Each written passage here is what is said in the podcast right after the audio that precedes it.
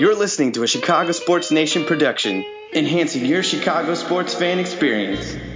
Well,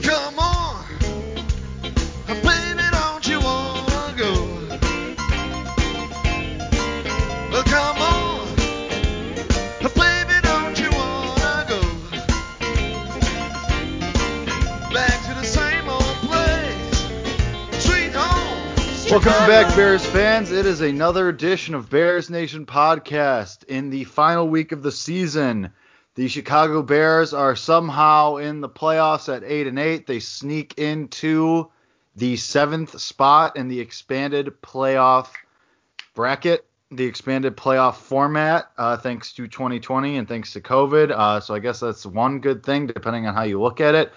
Uh, regardless, this is a recap episode. So we will be recapping the Bears 35 to 16 loss to the Green Bay Packers, in which they yet again failed to beat a competent team uh, that is actually a winning team that is run competently.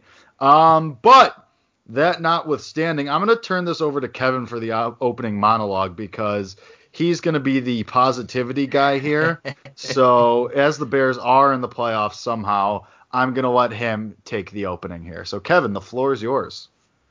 Well, let me first tell you exactly what's going to happen. It seems like everybody in the fan base right now is sulking about the loss, and yeah, it's a bad loss and all that. I guarantee you, in the next six days that they play on Saturday, seven days that they play on Sunday, the hype is going to be generated up because they're playing a playoff game. I mean, I, promise you that's going to be the case. So you can sulk all you want right now. I guarantee you, throughout the week, your the hype will be generated, and you'll be ready to go and embrace the moment when they play the Saints.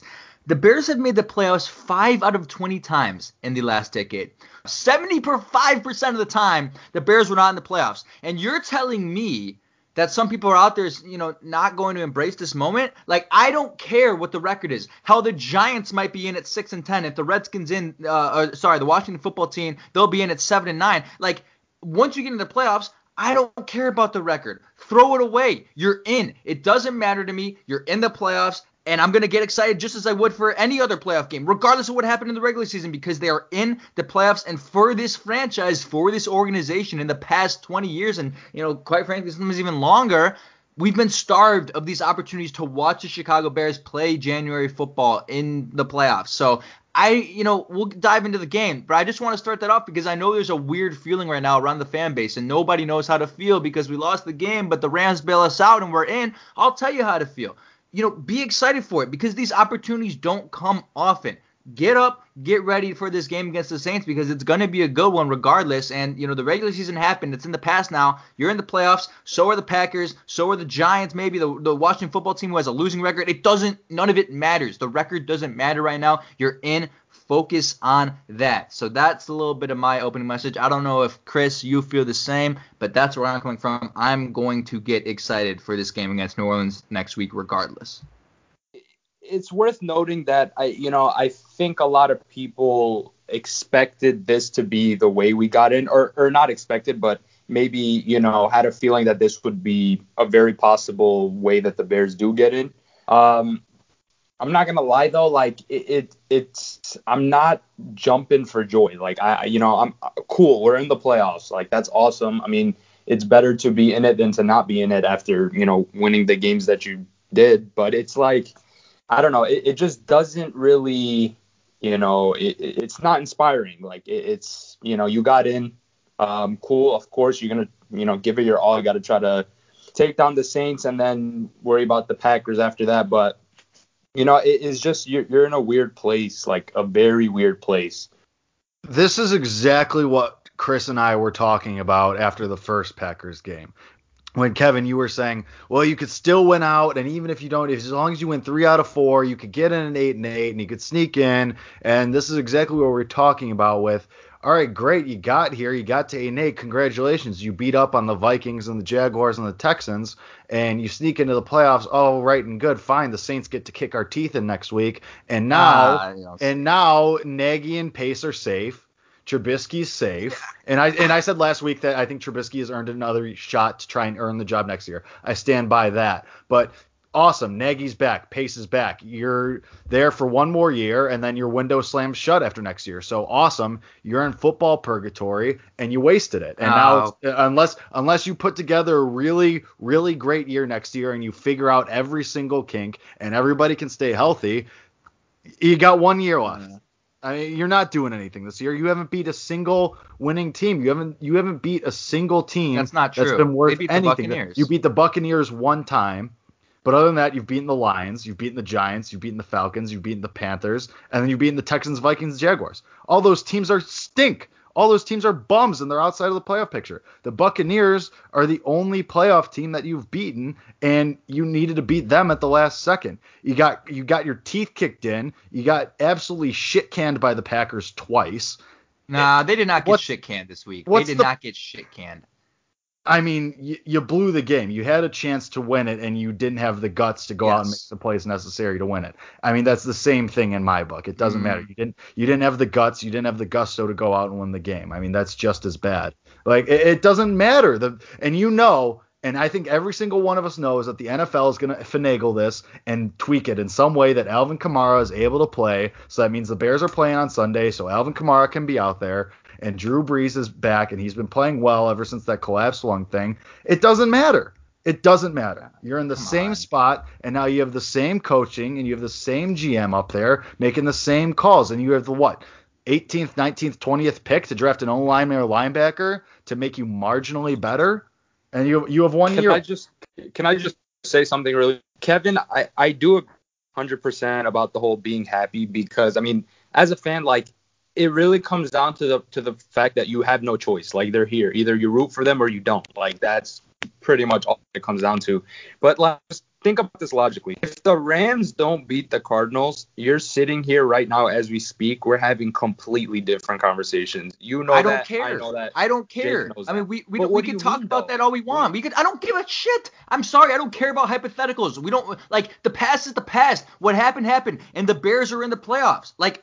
It, everything's in front of us now. Don't look behind. Don't look what could have happened and what may have happened and all and what may have. Hey, screw. Don't even look what's gonna happen in the future. Like I don't understand at this given moment why we're still talking about you know what's gonna happen next year in the 18th and 20th pick and Nagy and Pace are back. Like we have a playoff game to play. What are we talking about?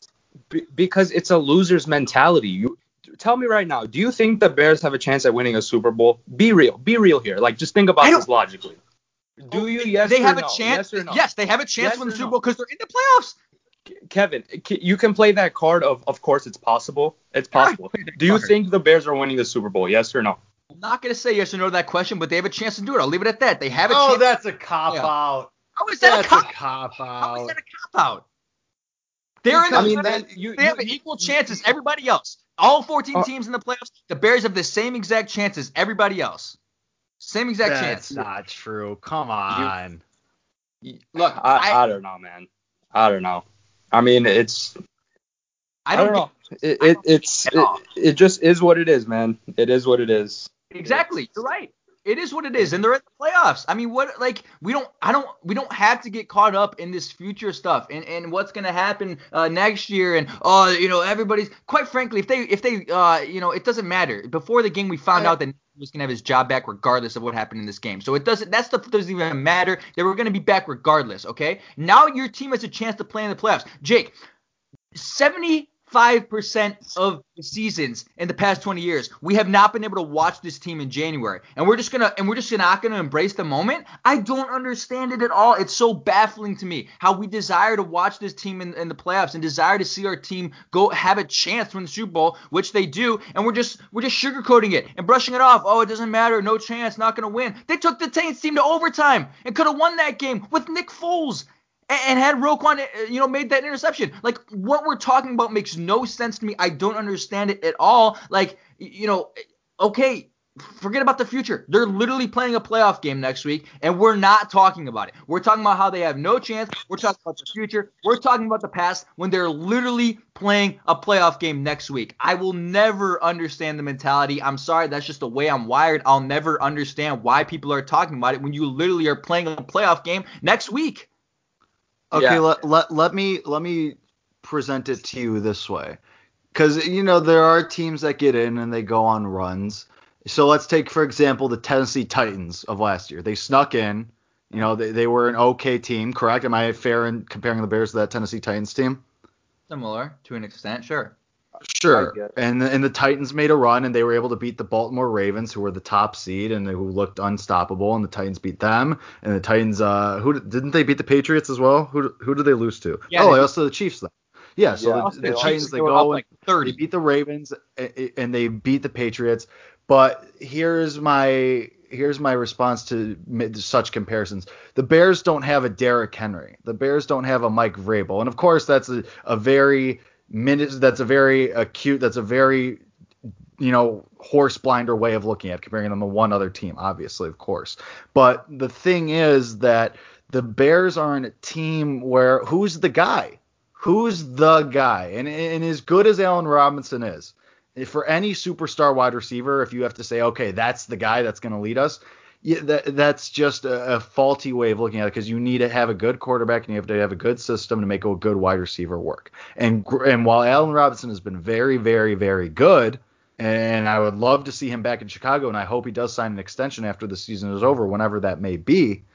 Uh, they just don't have. I mean, the play calling tonight even was scared. And, and Mitch, while he had a fine game, there were mistakes. There were glaring errors that were not winning football. And maybe some of that was the play calling, but there was also just some harebrained blockhead decisions. And so that I think is the reason where you say, okay, yeah, you got the Saints and they're a beatable team, but then you run right into the Packers again. And this Packers team picked you apart twice. They they Aaron Rodgers, you won the time of possession tonight too. You tried to keep him on the bench as long as you could, and still you got beat. So it's just there's so many hurdles to jump and so many hoops to dive through for things to go right for this team that it just seems like to have that optimism. All right, great, you bought yourself six extra days, seven extra days, but at the end of the day, if it ends in the same result, then what's the point? And that's why I Uh, think people like myself and Chris, because that because that's where we're at. Because then this team is going to go out at the end of season press conference and they're going to sell you on oh well we made the playoffs at eight and eight. You know we believe we're a better team than that. Of course you believe that, but what are you going to do about it? The personnel is the same, the coaching is the same. So you have to look at this. I think it's completely fair, and we talked about this a couple weeks ago. Um, you know, even after that first Packers game, we talked about this that it, it's okay to have differing mindsets. You're just there's a gray area. There's a gray area, and it's okay to be in that gray area where, yeah, okay, great, we made the playoffs, and of course, me and Chris are, are I'm sure we're ecstatic, we're happy that the Bears made the playoffs, especially after the pain of last season. But also, there's that reality that you're probably not going to have expanded playoffs next year again. You're not going to have that cushion. So something's got to change, and now you're having the same coaching staff and same GMs. So yeah, all right, the Saints are a beatable team. Let's just say for a minute that you can beat the Saints. Sure, whatever. Yes, you took them to overtime with Nick Foles, and yes, it's been a better team with Mitch Trubisky. But also, the Saints aren't the same team that they were then either. You know that that was that was an early season Saints. That was the first half of the season. And that's So Drew things have changed for everybody. And now and now you're going to New Orleans as well, whereas you had the Saints at home, and that matters even without fans. We talked about that last week. So it's just it's okay to say, yeah, all right, we're happy the Bears have made the playoffs again, and of course we're going to watch that game and you're going to root for the Bears. But you also have to look at it realistically. It's the same thing after the first Packers loss. You have to look at it realistically. You have to look at it rationally and look at what the facts are as well. And the facts are that this team is going to try and feed us the same old shit of, all right, two in three years, two playoff berths in three years. All right, like you know, we got the makings of it but are they going to be able to capitalize on it? And history has shown us with this regime, this current regime, that they're not going to be able to. So it's okay to be doubtful. If they win, awesome, great, fantastic. But then you run into the Packers again, then what? you, you, you got you, you can't just blindly Look. and it, well, you can, but you shouldn't just blindly follow this team into traffic. I think is the point. I'm gonna blindly follow. Would you? You're you're basically telling me you'd rather be the Minnesota Vikings sitting on the couch right now watching the Bears play in the playoffs next week because they have a higher draft pick and because their future might look different. Yes. Oh my god!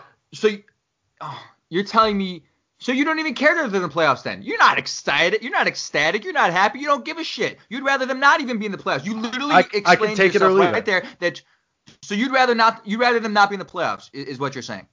You'd rather the Bears that- not be in the playoffs. if is basically that- what you if just that said. had gotten, and it's different because the Vikings we know they're going to keep Zimmer. They're going to because we know they're going to keep Zimmer. They're going to keep Cousins. okay, but but, the they were seven and nine. Nothing's gonna change. You know, The- like I don't. The Bears are di- the Bears are different because if you had just kept it like it's just so different because I don't want this coaching staff to stay, but now that now they're going to, you know, and this is what me and Chris talked about. This is the same conversation we had. Would Would you rather them lose out? Yes, because you need to have change. And, and sure, while like okay, you still get another bite at the apple next year, I guess you have to hope that they do things right. It's just if you see someone leading you off a cliff, are you gonna keep following them? Yeah. You know, if, I mean, if you see if you see someone fo- leading you off the top of Mount Everest, are you gonna are you gonna just blindly follow these? It's like, and I hate to say this one, but like, it's like your parents always said, like, if your friends jump off a bridge, are you gonna do it too?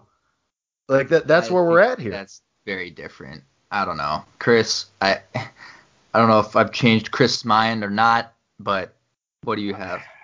I don't know, man. Like, like j- just the fact that we're that we're having this debate is, is basically what me and Jake were talking about. Like, I just want that to, I just want people to understand that, like, this confusion and this two different. th- It's possible to have two to like have all these different viewpoints because of the situation they're in. Like, nobody is nobody wants the Chiefs to tank. Why? Because they're a great team. Like, you know what I mean? Like, you guys gotta like think about this, man. Like, it's it's it's deeper than the playoffs.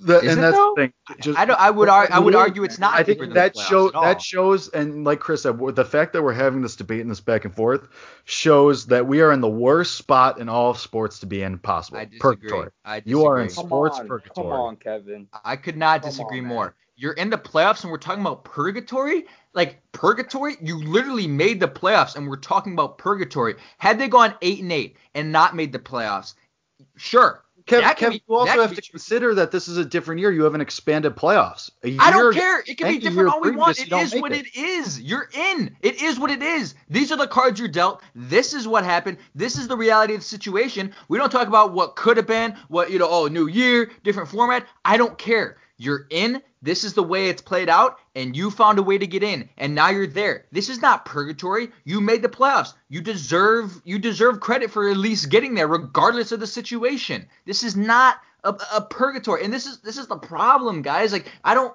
I, I just like I just don't get it. I don't get the, the the talk about a purgatory and the talk about you know all all this you know the future and the past. Like there is a playoff game being played next week. Matt Nagy literally just said in his post game press conference, clean slate. Anything goes in the playoffs. That's literally where we're at. This is like a new season for the team, and we're talking as if like the season is done. We're talking as if you know this is the the end of the year podcast. We're talking about next year. We're talking about what's happening with the coaching staff. These conversations will be fine with me if they had lost this game and the Cardinals had won and they were not in the playoffs. Sure, we could talk about the future then, and we could talk about all of that, but that's not the case. They're in the playoffs. There's no reason to talk about it until they're knocked out. When they're knocked out, I will be ready and open to talk about it, but they have a playoff game to play next week. This is not purgatory. They're literally playing for a chance to win the Super Bowl, and we're talking about the future as if they just got eliminated. I mean, do you understand where I'm coming from? Like I do I do understand where you're coming from, but I just I just severely disagree with it and I, I and you know, it's not wrong for me to say it's not right for me to say that the way you think is wrong, but I just I I don't know, I just can't really wrap my mind It- around it's it. okay to Like, it's it's okay to disagree. I mean, that's what sports are built yes, Talked about yes, that's true. That's true. that. Okay, okay. so Um, that all being said, so then okay, so you make good points. So and obviously we're gonna have a preview episode later in the week to break down that Saints matchup, um, because it does look like it'll be New Orleans. It will be. It's locked in. So let's get into this game then. So let's get into what happened in this game. The Bears lose 35 to 16. They lose to the Packers in a game that you had win and you're in, and you wouldn't have even had to watch the Rams or ta- or watch the Cardinals. Um, but you did, and you know we've just discussed that, and we'll obviously discuss it more in the future and future episodes. But the fact of this matter is, you had a winner you're in game, and you lose the Packers 35-16 at Soldier Field in a game in which you went into halftime down by one score. And the way I looked at this game was it was better than the first game because really by halftime of the first time you played the Packers, you had a very strong feeling things weren't going to go your way. unless everything broke correctly for you in the second half. This game was different because you had had some opportunities and you scored. Heck, you scored first uh, uh, and you started off hot and um and then you go into halftime only down one possession. There were some things that you could have corrected that were, were easy. You saw them right in front of you to correct. But um, so let's talk about it. Um, I mean, Mitch was 33 for 42. He only had one pick, but no touchdowns. I- I'm going to start with what was the big, most frustrating thing for me. Mm-hmm. In the most crucial spots, the play calling wasn't as aggressive as it was for the rest of the game. And it wasn't as decisive as it was for the rest of the game. You elected for field goals instead of going for it. You decided to throw on fourth and short when running it or sneaking it had worked for you in literally the previous four times. Uh, it just it, it, seemed like in certain situations the play calling changed. And i think that's really how you shot yourself in the foot. You're always going to lose when you elect for field goals or you take field goals when you could take touchdowns. Namely that punt where you forced a fumble and you got the ball deep in green bay zone you had to settle for a field goal. Those are the type of situations you got to come out with touchdowns. Yeah. I mean chris i'll let you take it um, because i just kind of rambled early on but that was the difference in the game the red zone Look, I it was that what drive was it? It was our final like long grueling drive, uh, the one that ended with no points. Mm-hmm. Um, I, they went for it, I I believe three times on fourth down on that drive, right? Yep. Two or three, yeah. Yeah, I remember the first two times it was fourth and one both times, and they just uh one of the times they QB they did a QB sneak with Mitch. And then the other time, I think they just handed it off to David Montgomery. No, it was a drag route to Mooney. I remember there was that okay, little. Yeah, uh, yeah, yeah, that's right. That's right. And then and then like all of a sudden, you know, on that third one, Mitch is lining up in, in, in shotgun, and it's like, why are we going away from what's working? Like I I just don't get it. I, it it's it was so stupid to me. I mean, you, you're having Mitch roll out and just you know absolutely just canceling out a portion of the field for no reason. When having you know, Mitch roll out and have Jimmy Graham downfield blocking. Yeah, I, Yeah. I see. I just didn't get that. I did not understand that. You had the entire field um, to beat the Packers. It, it was working. I mean, you were, and then you just have them roll out like that. You had a Like, chance to take the lead. yeah, yeah, exactly. And like I and I, I get it. You know, Mitch is better when he's rolling and and when he's moving. That's true. But in that specific spot, like I that was mind-boggling to me. And that's all I was thinking about in that moment. Like I was just like, dude, like we just, I mean, we had it down. We had the formula, and then you go and do that, and, and that was that that was it. I mean, that was the turning point. And that's kind of why I say I think this score, this box score, kind of lied uh, to to an extent because like had they gone up and scored that game, I mean I, I think they have a real chance to win that game. Had they had they gone up and scored off that fourth down, get the fourth down conversion, you get in the end zone, very legit chance to win this game. They don't get it, and it all just kind of fell apart from there. So that like they they I mean they guys I would go as far as say they dominated this game for a long time. I mean they they the formula that they had scripted at the beginning of this game, and I I guarantee you they're talking about it all week in practice. We're gonna leave Aaron Rodgers on the sideline. The more you keep Aaron Rodgers on the sideline, the better chance you have to win. They were doing that. I mean, they were dominating the time possession. I think they had, you know, almost 10 to 15 more minutes than them in the time possession. But the problem was execution in the red zone. I mean, even if they did score a touchdown, uh, and get the two point conver- and get the two point conversion, and the Packers could still could have gone down and scored a touchdown to win. Like you would have looked at the other drives where they got into the red zone and, and didn't score a touchdown. They were one for I believe four in the red zone when you talk about touchdowns. Three times they kicked a field goal. Once they scored a touchdown. I mean, like the formula was working, but what Jake brought up earlier, it applies most to the red zone. Like you have to be aggressive to the red zone. The- these little dink and dunk plays aren't going to work in the red zone. Like take your chances on an Allen Robinson ball. Take your chances on a Jimmy Graham ball. Like these are the things that were working. I know Jaire Alexander is shadowing out there on some of those guys, but you have to force something in the red zone and try to get a touchdown because you know, like throughout the game as a fan watching it, I mean, I knew, man, we're gonna have to score because the defense simply can't stop Aaron Rodgers. I mean, I'm sure that was in the back of everybody's mind. Like you, you, every, each time they settled for a field goal, you're thinking, shit, like Aaron Rodgers is going to go down. He's going to make that field goal hurt. The fact that you didn't come out of there with a touchdown. So that, that I mean, that's the true difference in the game. Those red zone possessions are the true difference. Uh, why the Bears lost this game. The Packers, I believe, were perfect, 100% in the red zone. The Bears were not. And when you look at the box score and you you, you calculate it out you know, Bears could have won this game had they scored touchdowns instead of field goals in the red zone, and that was the theme for the Bears for a long, long time until these past three games when they started to get to their red zone scoring percentage super high against those past three teams. Um, but it looked like the Bears of old in this game, meaning the first for you know one to 12 weeks when you talk about their productivity in the red zone. So that's where that's like the biggest issue for me. And when you when we start to talk about, you know, how can you defeat the Saints next week? What do you have to do better? That's the number aside from the defensive play, that's the number one thing for me is you have to, you know, take advantage of these opportunities against good teams. So you got to score in the red zone. I mean, I mean that that's really, really the glaring thing that stands out to me in this game. I was just gonna say, um, you know, I was during the game, I, I tweeted it out right as soon as it right like as soon as halftime started, but like you really really needed that touchdown instead of that field goal right before half and and I keep thinking about how much different mm-hmm. the game would have been if that had happened because it, you know we talk about that that long grueling drive where um, the Bears went for it on fourth down I believe three times like that doesn't need to happen if you score that touchdown earlier. And like like you guys said, I mean, having to settle for field goals instead of touchdowns, like you can't let that happen, man. And that's that's burned us so many times in the past. Mm-hmm. Um, it's gonna, it, like Kevin said, like that's gonna have to be something uh, they work on moving forward because you you can't have that happen, especially in the playoffs. Like every team you see is a talented team, they're gonna make you pay. Yeah, right. The, these teams are too good, too disciplined to not be taken advantage of, like a Jaguars or a Texans or Vikings or Lions or Giants, whoever. These teams are going to make you pay if you can't score six or seven or eight or whatever you need uh, in those situations.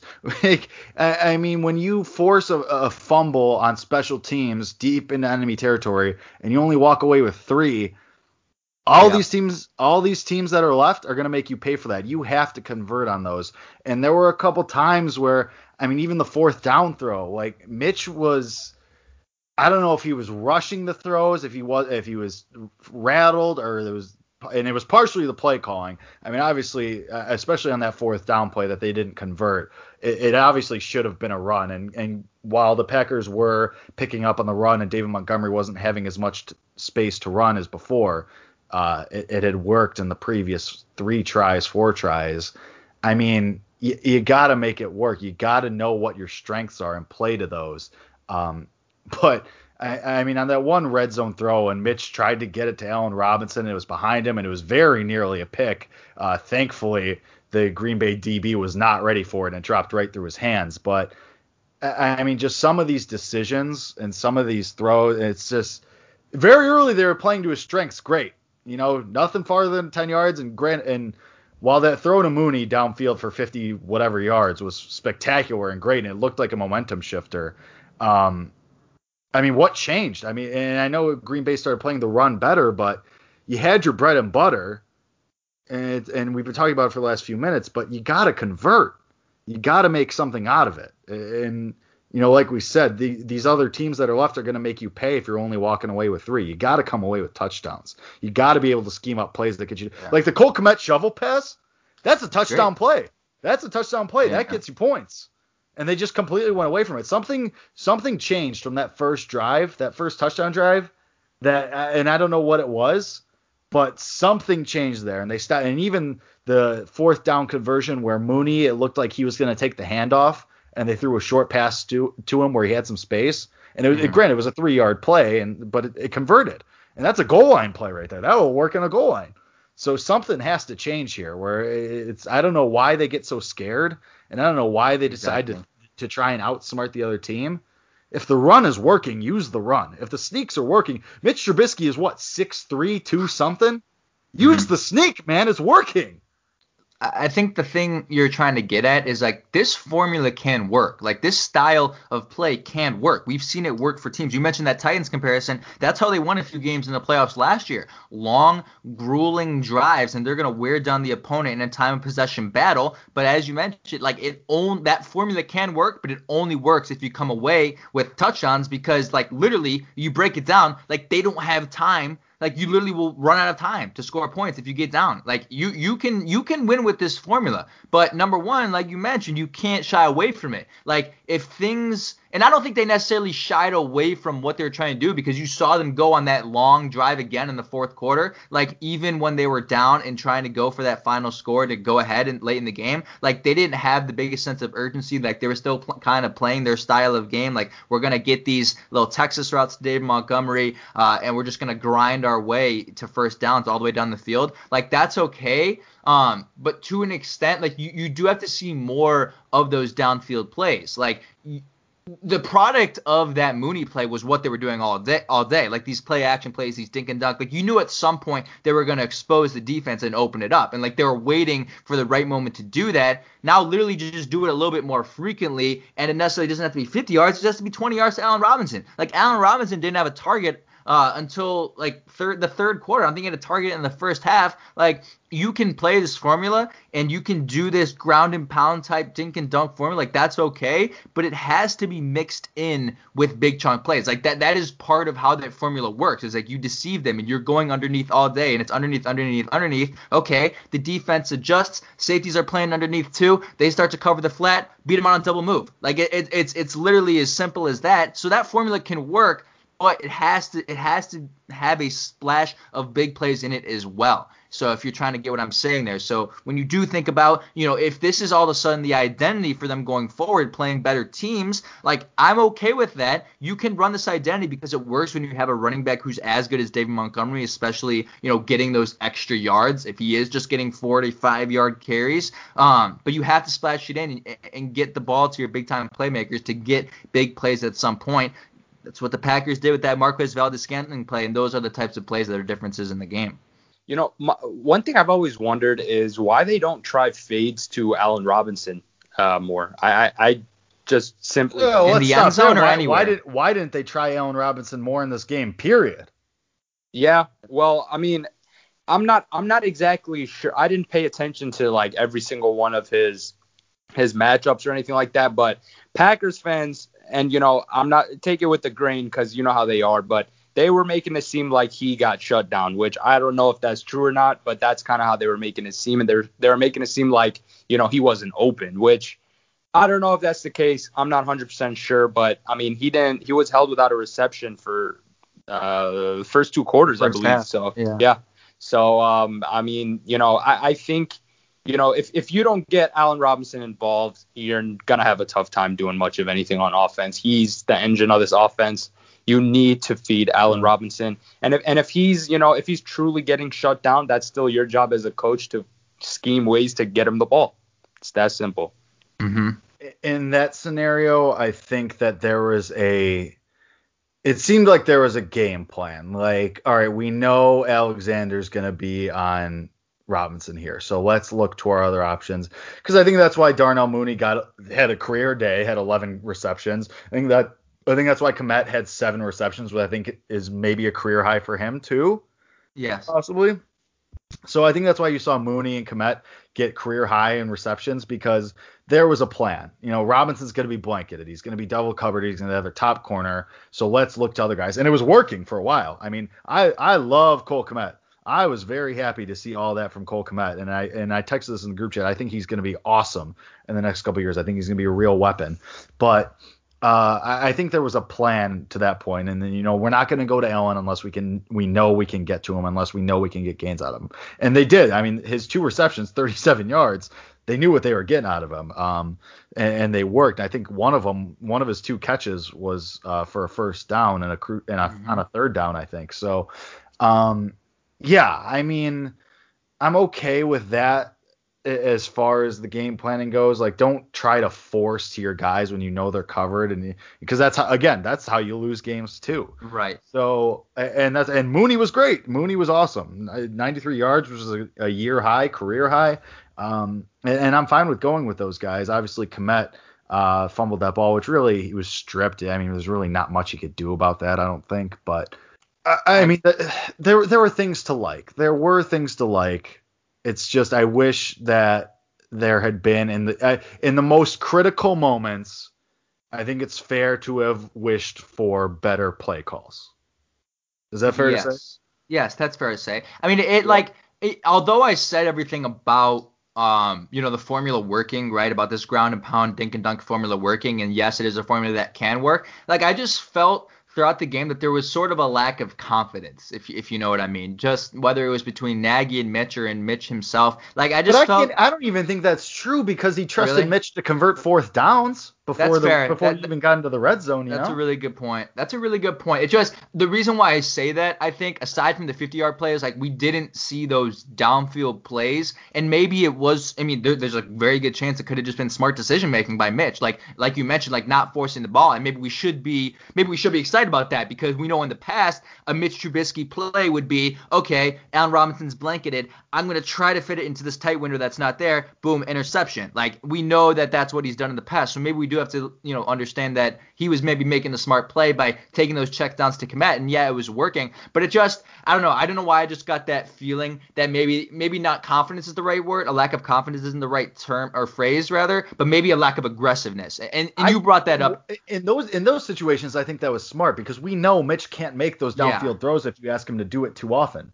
That one, fair. the one to Mooney that he completed, I think it was perfectly timed because it was the first one all day that was downfield, and he completed because the Packers were completely caught off guard by it. You had Mooney on one on one with separation, and they tried it again and it didn't work, obviously, but one for two on deep balls for Mitch Trubisky, I will take that.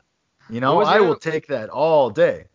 There, was- there was, was the one-. There was the one he missed to Wims. I, I wouldn't call it Oh, deep, Wims, but yeah. I mean it was. Wims like, ran the it was- wrong. Wims ran the wrong route uh, on that. Sure, one. I He- mean, I mean, but that, that was, was still weird. a completable ball. But sure. I mean, it's just you know I'll take that all day. I think that's just knowing your spots and hitting it, which is progress from this coaching staff because in the past they were like, all right, just bomb it. You could do it. Eventually, one of them's gonna hit. So that is knowing your situation, I guess, but which is progress. But I yeah, I was fine with that because like we said, the dink and dunk was working. The run the ball, run it down their throats. Like we just said, like we said earlier, worked for the Titans last year.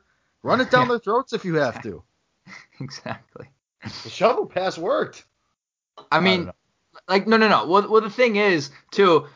Uh, The, the running game wasn't 100% there. That like you know you weren't getting those chunk the, the- plays. The, Packers definitely picked up on it in the second half. They did a way better job of defending the run in the second half.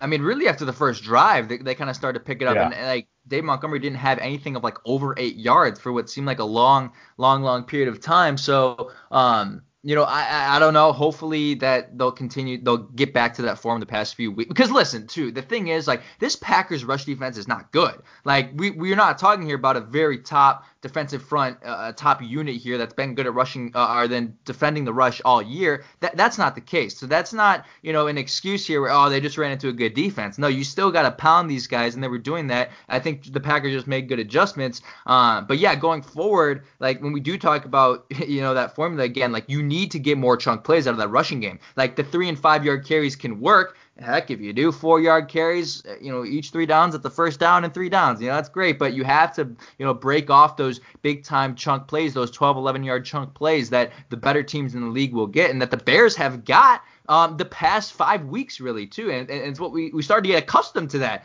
with that offense. We started to get accustomed to, um, you know, these long Dave Montgomery runs it started to be sort of what I would say is a staple of the offense to an extent. Um, and anytime you kind of lose your identity a little bit, you know, that's where things go awry. And they lost their identity a little bit running the football. Um, they just simply weren't able to do it as effectively as they were used to. So I guess it's just, you know, I, I guess what I'm trying to say is it goes back to the point that, you know, your success running the football with this team dict- dictates whether you're going to win the game or not. We have literally every piece of evidence in the world to know that that is true. You know, you, I don't know how many. What was the total in rushing yards this game? I haven't looked at the total of it. Um, I know for a fact Dave Montgomery wasn't over 100, I believe. Um, I, I have I have it if you so real quick. Uh, David Montgomery 22 for 69 yards, nice. Mitch Trubisky four for 22. Cordarrelle Patterson four for 18. So you had a total of 31 carries for 108 yards. okay, so over 100, but you know, Your it's long your longest carry was 13 yards from Mitch. 13 from Mitch. Yeah, From Mitch. So, you know, it, that's 108 yards from three backs, 69 yards, nice from David. Isn't gonna work against the Saints next week. So, um, that that's what I'm looking at is that running game has to get back to its form that it was in for a good portion of time at, at the end of the season. Yep. David Montgomery, th- there's literally proof that, you know, when David Montgomery is running the ball well, the Bears are in a better shape to win the game. It's pretty simple. We've seen evidence of it. Um, just got to do a better job. Uh, but one one thing I do want to say though, I do think the offensive line had a pretty good game today. Um, and yeah, I just want to give them their props. They've they've you know gotten their stuff together. So Uh, Yeah, I mean we we've talked about that a lot. Juan Castillo has really figured out a, a combination here with Sam Mustipher there, um, and then Cody Whitehair moving to guard. But and you know hopefully, and and we'll talk about this in the future. But when James Daniels comes back, that'll be even stronger. But um, along that train of thought, um, I can't believe uh, like when and this is what happens when you rely on as many backups as you did in the game too. Mhm, Like. I think that is fair to mention. Like you were missing you were missing Very fair. two out of your top three corners. You were missing Buster Skrine and Jaylon Johnson. You lost Roquan Smith halfway through the game. And credit to Josh Woods. You know, Josh Woods, Mhm. friend of the program. We love him, and he played a decent game. But you know, Josh Woods is not Roquan Smith. Roquan Smith, as we've talked about week after week after week, is a superstar linebacker, budding before our eyes. And when and, and, and when Roquan Smith even came into the league, you know, two years ago, we said this guy is fast. And, and when you lose that kind of speed at the linebacker position, you're going to lose something to your game plan. You, the coaches have to scramble because you know coaches prepare for a lot of things, but injuries is not something you can prepare for. You know that you don't have a separate play sheet for when somebody gets injured because if that were the case, you'd have a billion play sheets in your office. So you know you lose something there when you lose your starters. So losing top two of your top three corners. Uh, including your rookie standout, and then you lose the best player on your defense, arguably this year, in Roquan Smith uh, that's going to change things, and that's going to change how you call the game. It's going to change how uh, things are run, and that's going to change how the off the opposing offense even attacks you. You know, I, I think Aaron Rodgers was way more willing to attack Josh Woods than he was Roquan Smith. Again, nothing against Josh Woods. That just is credit to Roquan Smith for being as good as he has been this year. So. I mean that's just that's just something we have to take into account, and I'm sure later in the week, once uh, you know, ah, okay, um, if you get the necessary guys back, yes, you can beat the Saints. And I'm going to leave it at that because That's then fair. we're going to talk about it in the preview episode. But, you know, you were missing a lot of guys at the end of the day in this game, and you were missing a lot of important guys. Jaylon Johnson and Roquan Smith being amongst those. Say what you want about Buster Skrine, blah, blah, blah, but he's still your starter. Um, and, and, and we show that because Aaron Rodgers picked on Duke Shelley and Kindle Vildor a couple times. So, I mean, that's just the way it is. That's the way the league, though. Everybody has injuries. Everybody's hurt at some point. Um, you know, the Bears got lucky early with David Montgomery being able to come back in the game, and then they got unlucky with Roquan Smith and Darnell Mooney not being able to return. So that changes the game, and you know, hopefully those guys, hopefully you get some of, if not all of those guys back later in the week. But we'll talk about that in our preview episode. Kevin, you have something to say? I don't like making excuses all the time and, and, and, you know, oh, well, we didn't win this game because of Jaylon Johnson. And I know, you know, people do that a lot. Uh, you know, Akiem Hicks wasn't there the last game. And, and the, but it, it's totally fair, and especially in this game, because the touchdown to Robert Tonyan, kind of a blown coverage by Duke Shelley.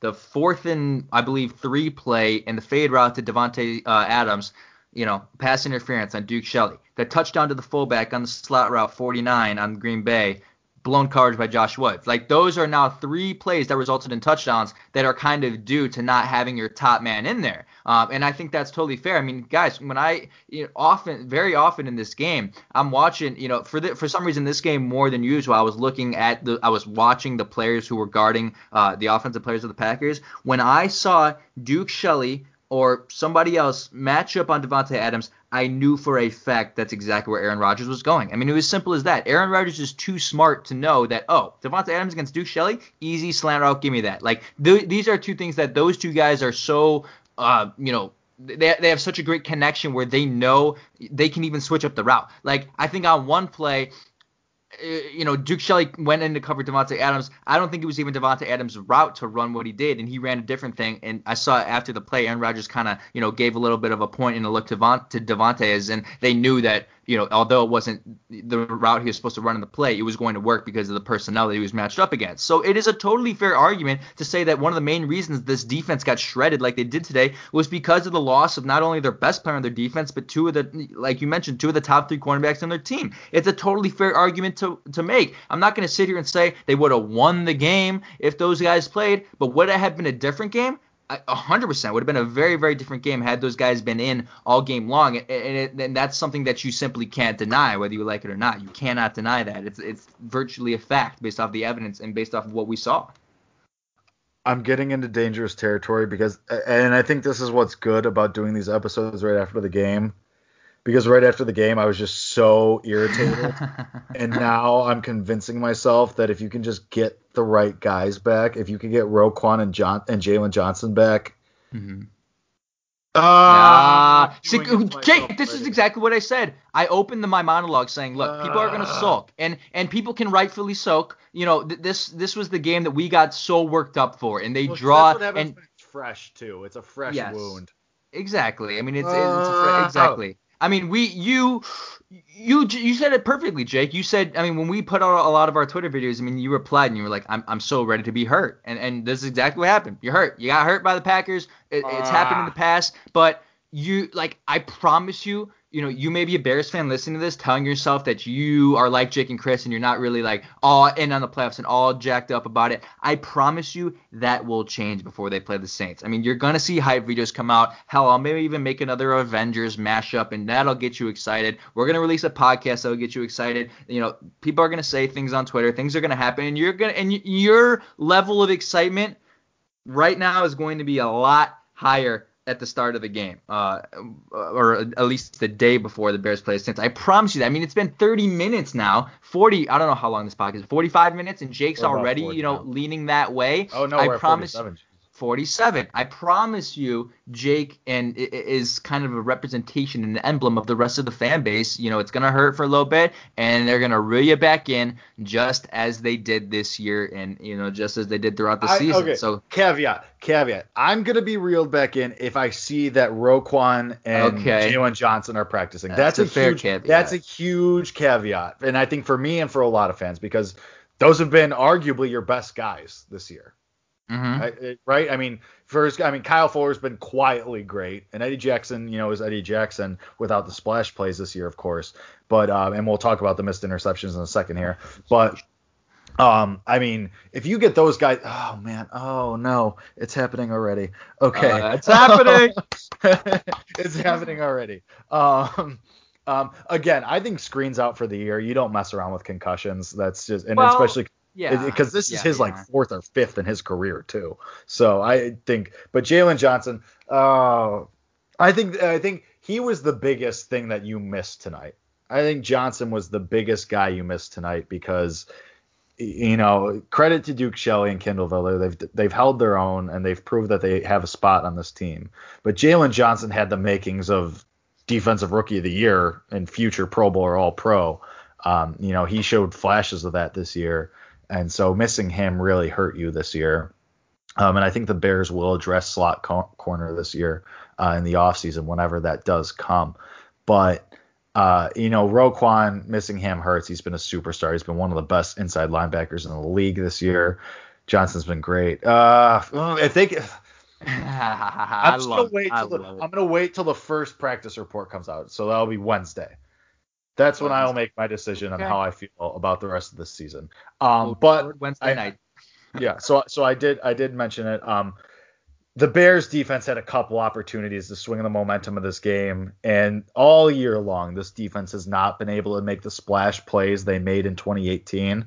Um, you know, take taking taking uh interceptions back to the house, taking fumbles back to the house, getting turnovers. You know, Eddie Jackson hasn't had an interception all year.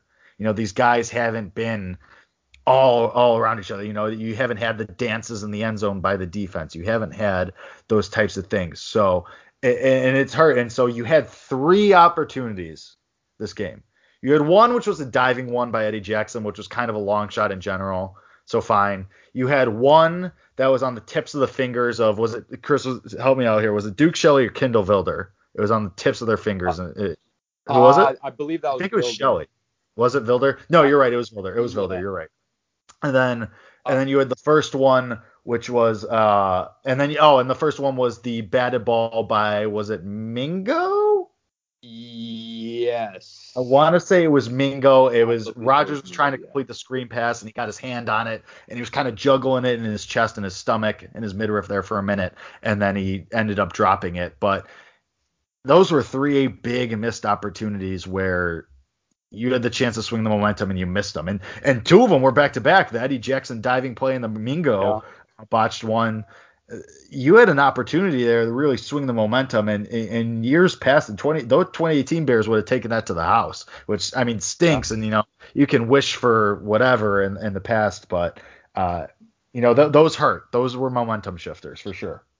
Yeah, I, I was just gonna say, um, you know, it's funny that you bring up the 2018 team because I was just gonna bring up the fact that you know, like how many times this year ha- have they have the Bears, you know, almost gotten an interception or almost recovered a fumble, like, and and I genuinely think like that's the difference between being a great team and a good team. Like you you're able to make those plays. Look in 2018. I mean, they were making all those plays and the Bears were dominant, and and I don't think that's a coincidence, you know. So, um, you know, they, just over the course of the year, like, you know, I, and I don't.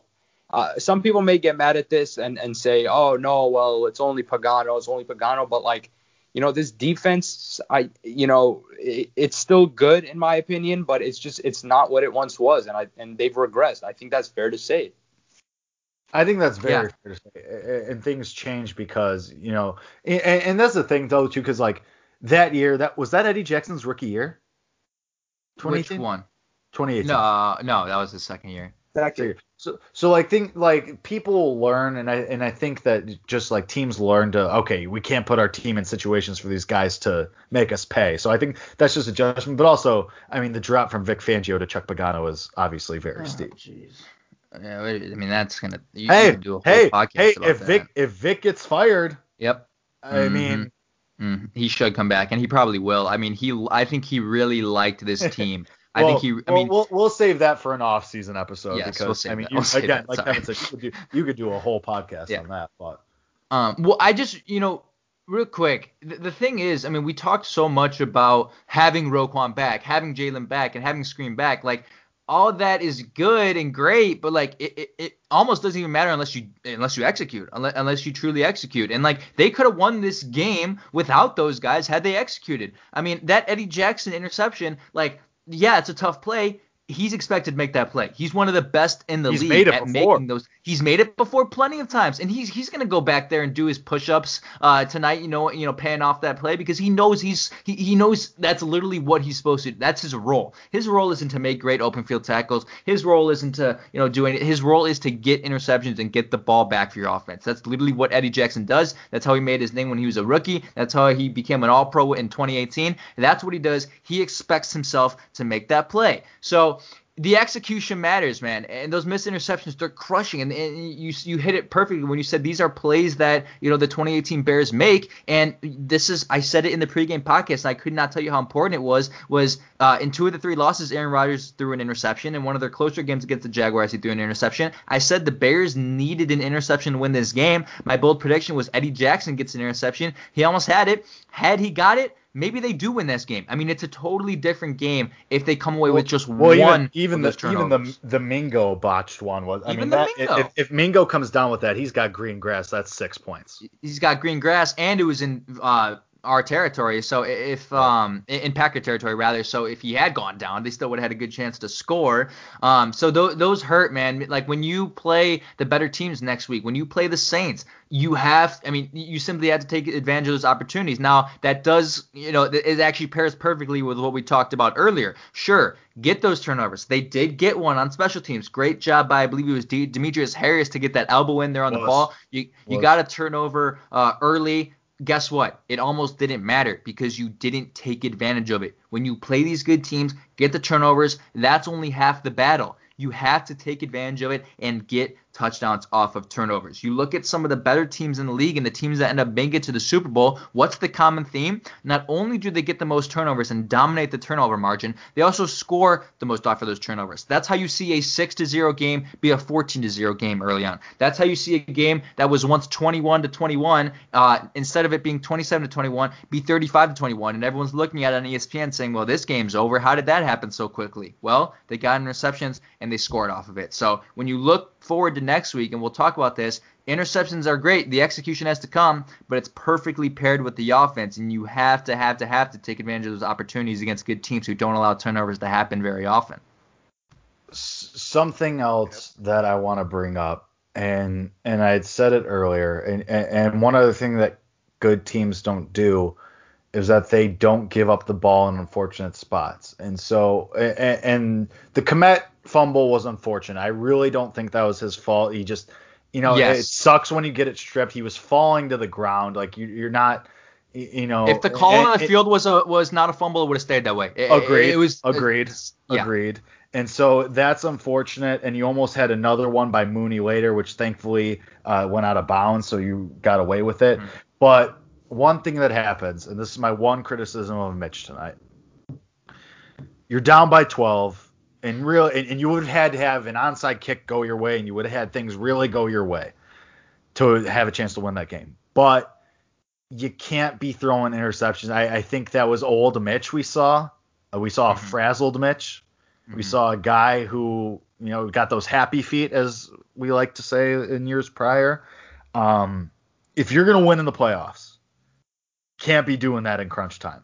Because really, that was still crunch time. You still theoretically had a, a shot to win that game.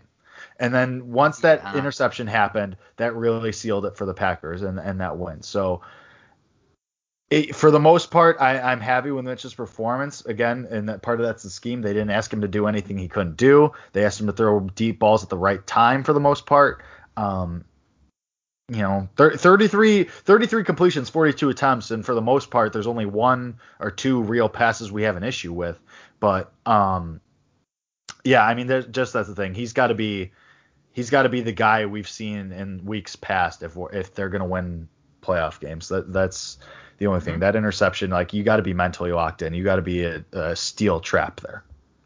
and the, I, I just felt like that was another moment where I almost felt like he was gonna like going into that drive. I felt like he was gonna throw a pick because I just felt like the confidence was like I just didn't feel the confidence there. Like that is a, Well, a not very I don't even think it's a confidence thing. I think it's just Well- a all right, time to prove myself thing. Time to like, you know, to an extent. time to sign with, you know, really just uh, uh, forcing things more type I of think situation. That that's true. That's true. But you do have to understand that like this game and really this team in general and really football in general is based off of momentum and like that momentum for the Bears dropped to zero after the Rodgers touchdown. Like that's where I'm coming from. Is like once they once they scored and went up, I believe it was 12 at the time. Uh, like you. I- You kind of knew there was no chance to win the game, and you know that momentum severely, severely dropped there. So then I don't want to bring this up, but did you guys agree with the decision to go for it on fourth and one there instead of kick the field goal? Because you know, in hindsight, like oh, it wouldn't have mattered. But had they kicked the field goal, like there is something to be said. And uh, my mom actually said this, which is which is funny that she made me think of this. But like there is something to be said when I speak about momentum. Had they kicked that field goal, just getting points on the board and being down what I believe would have been two points, correct? Uh, it would have been 21-19 had they kicked the field goal. Like you would have kept energy up on the you would have kept energy, would have kept momentum, and then you maybe would have gotten a stop, and then a field goal would have won the game. Or even if the Packers got a field, goal, you would have had a chance to go down and score a touchdown. So I don't know. I think I, I think it was fair because you had already stu- made Yeah. what one or two fourth down conversions at that point, and Yeah. you guys were kind of wrong. I think I think it was a situation where you were in a position to be like, all right, we can we we can really take charge here if we convert this. And, and you had already at, at least once, if not twice. I can't exactly remember, but yeah, I, I mean, I think I think that was the right call to go for it. Fourth and one, you had already done it twice, once or twice, so I think that was completely fair. And I like that. And I like that. I like the aggressiveness from Nagy. I think that's the type of Yeah. play calling you have to have with this offense. You got to just go for it. You got to step on throats when you can. I don't know, Chris, Chris. I don't know if you have any differing opinions on that. Yeah, honestly, I'm not gonna lie to you guys. I've just been sitting and thinking about how we started this podcast and what we were talking about then.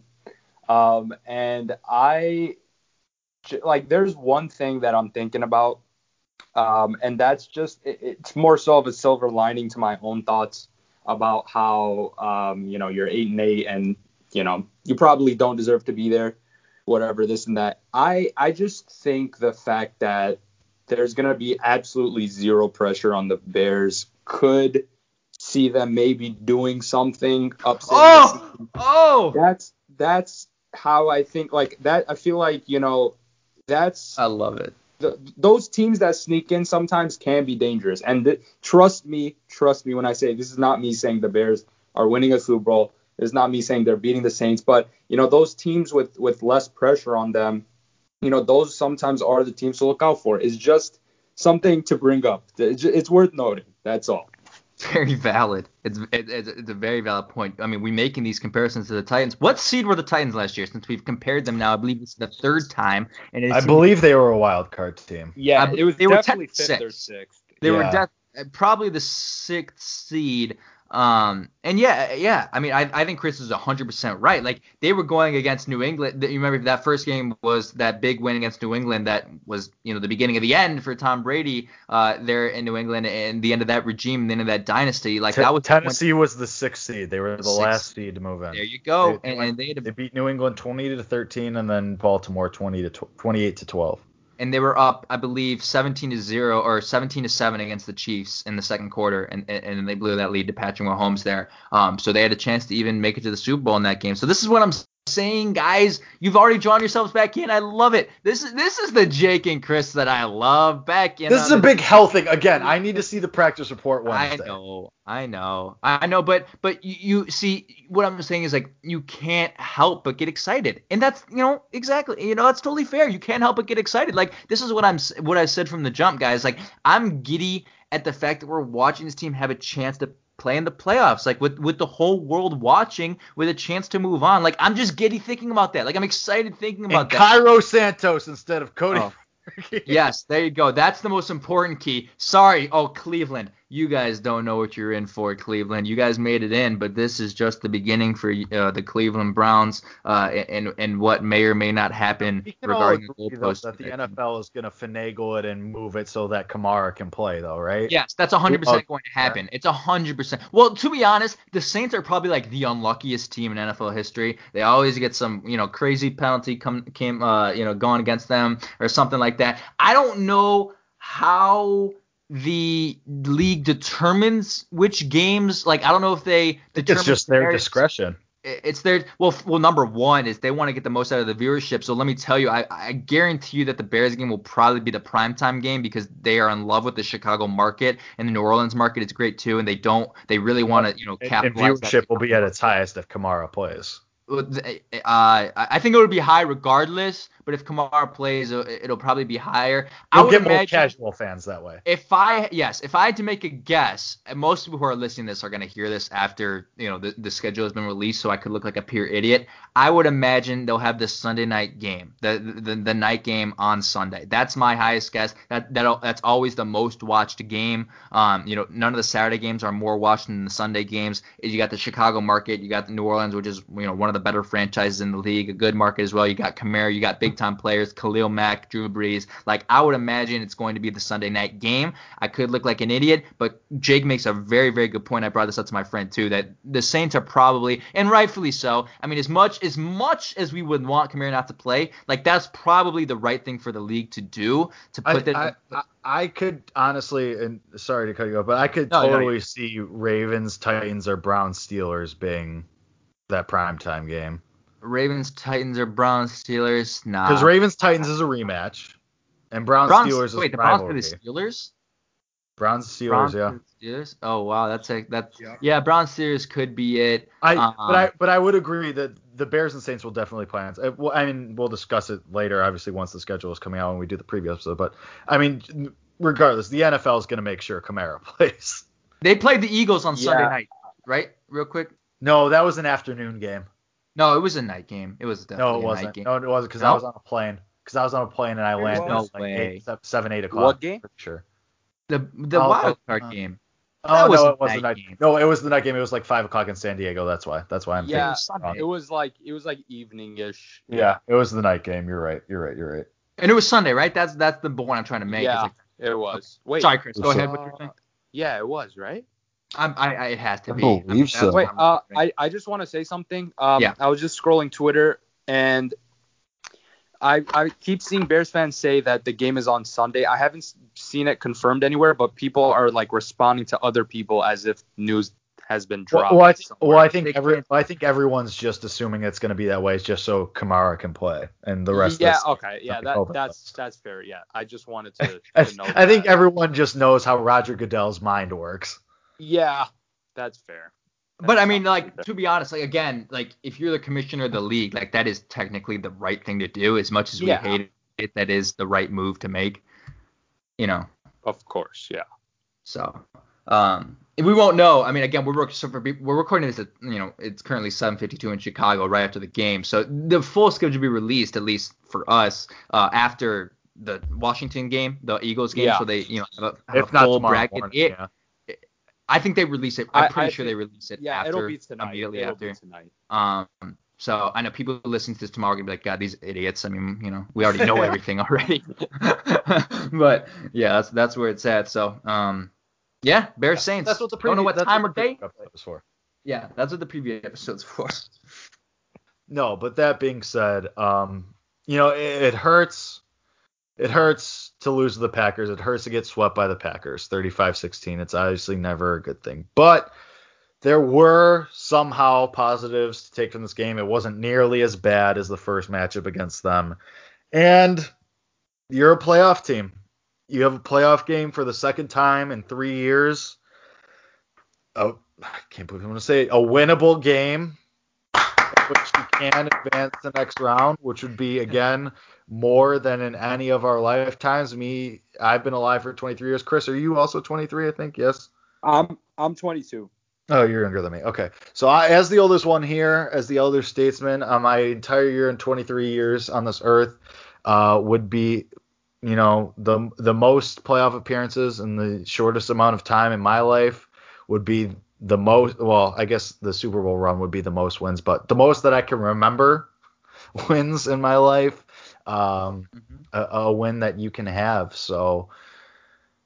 Oh God! Uh, again, I'm waiting until I see the practice report. If I see that Roquan Smith and Jaylon Johnson are at least limited, then I'll start getting excited.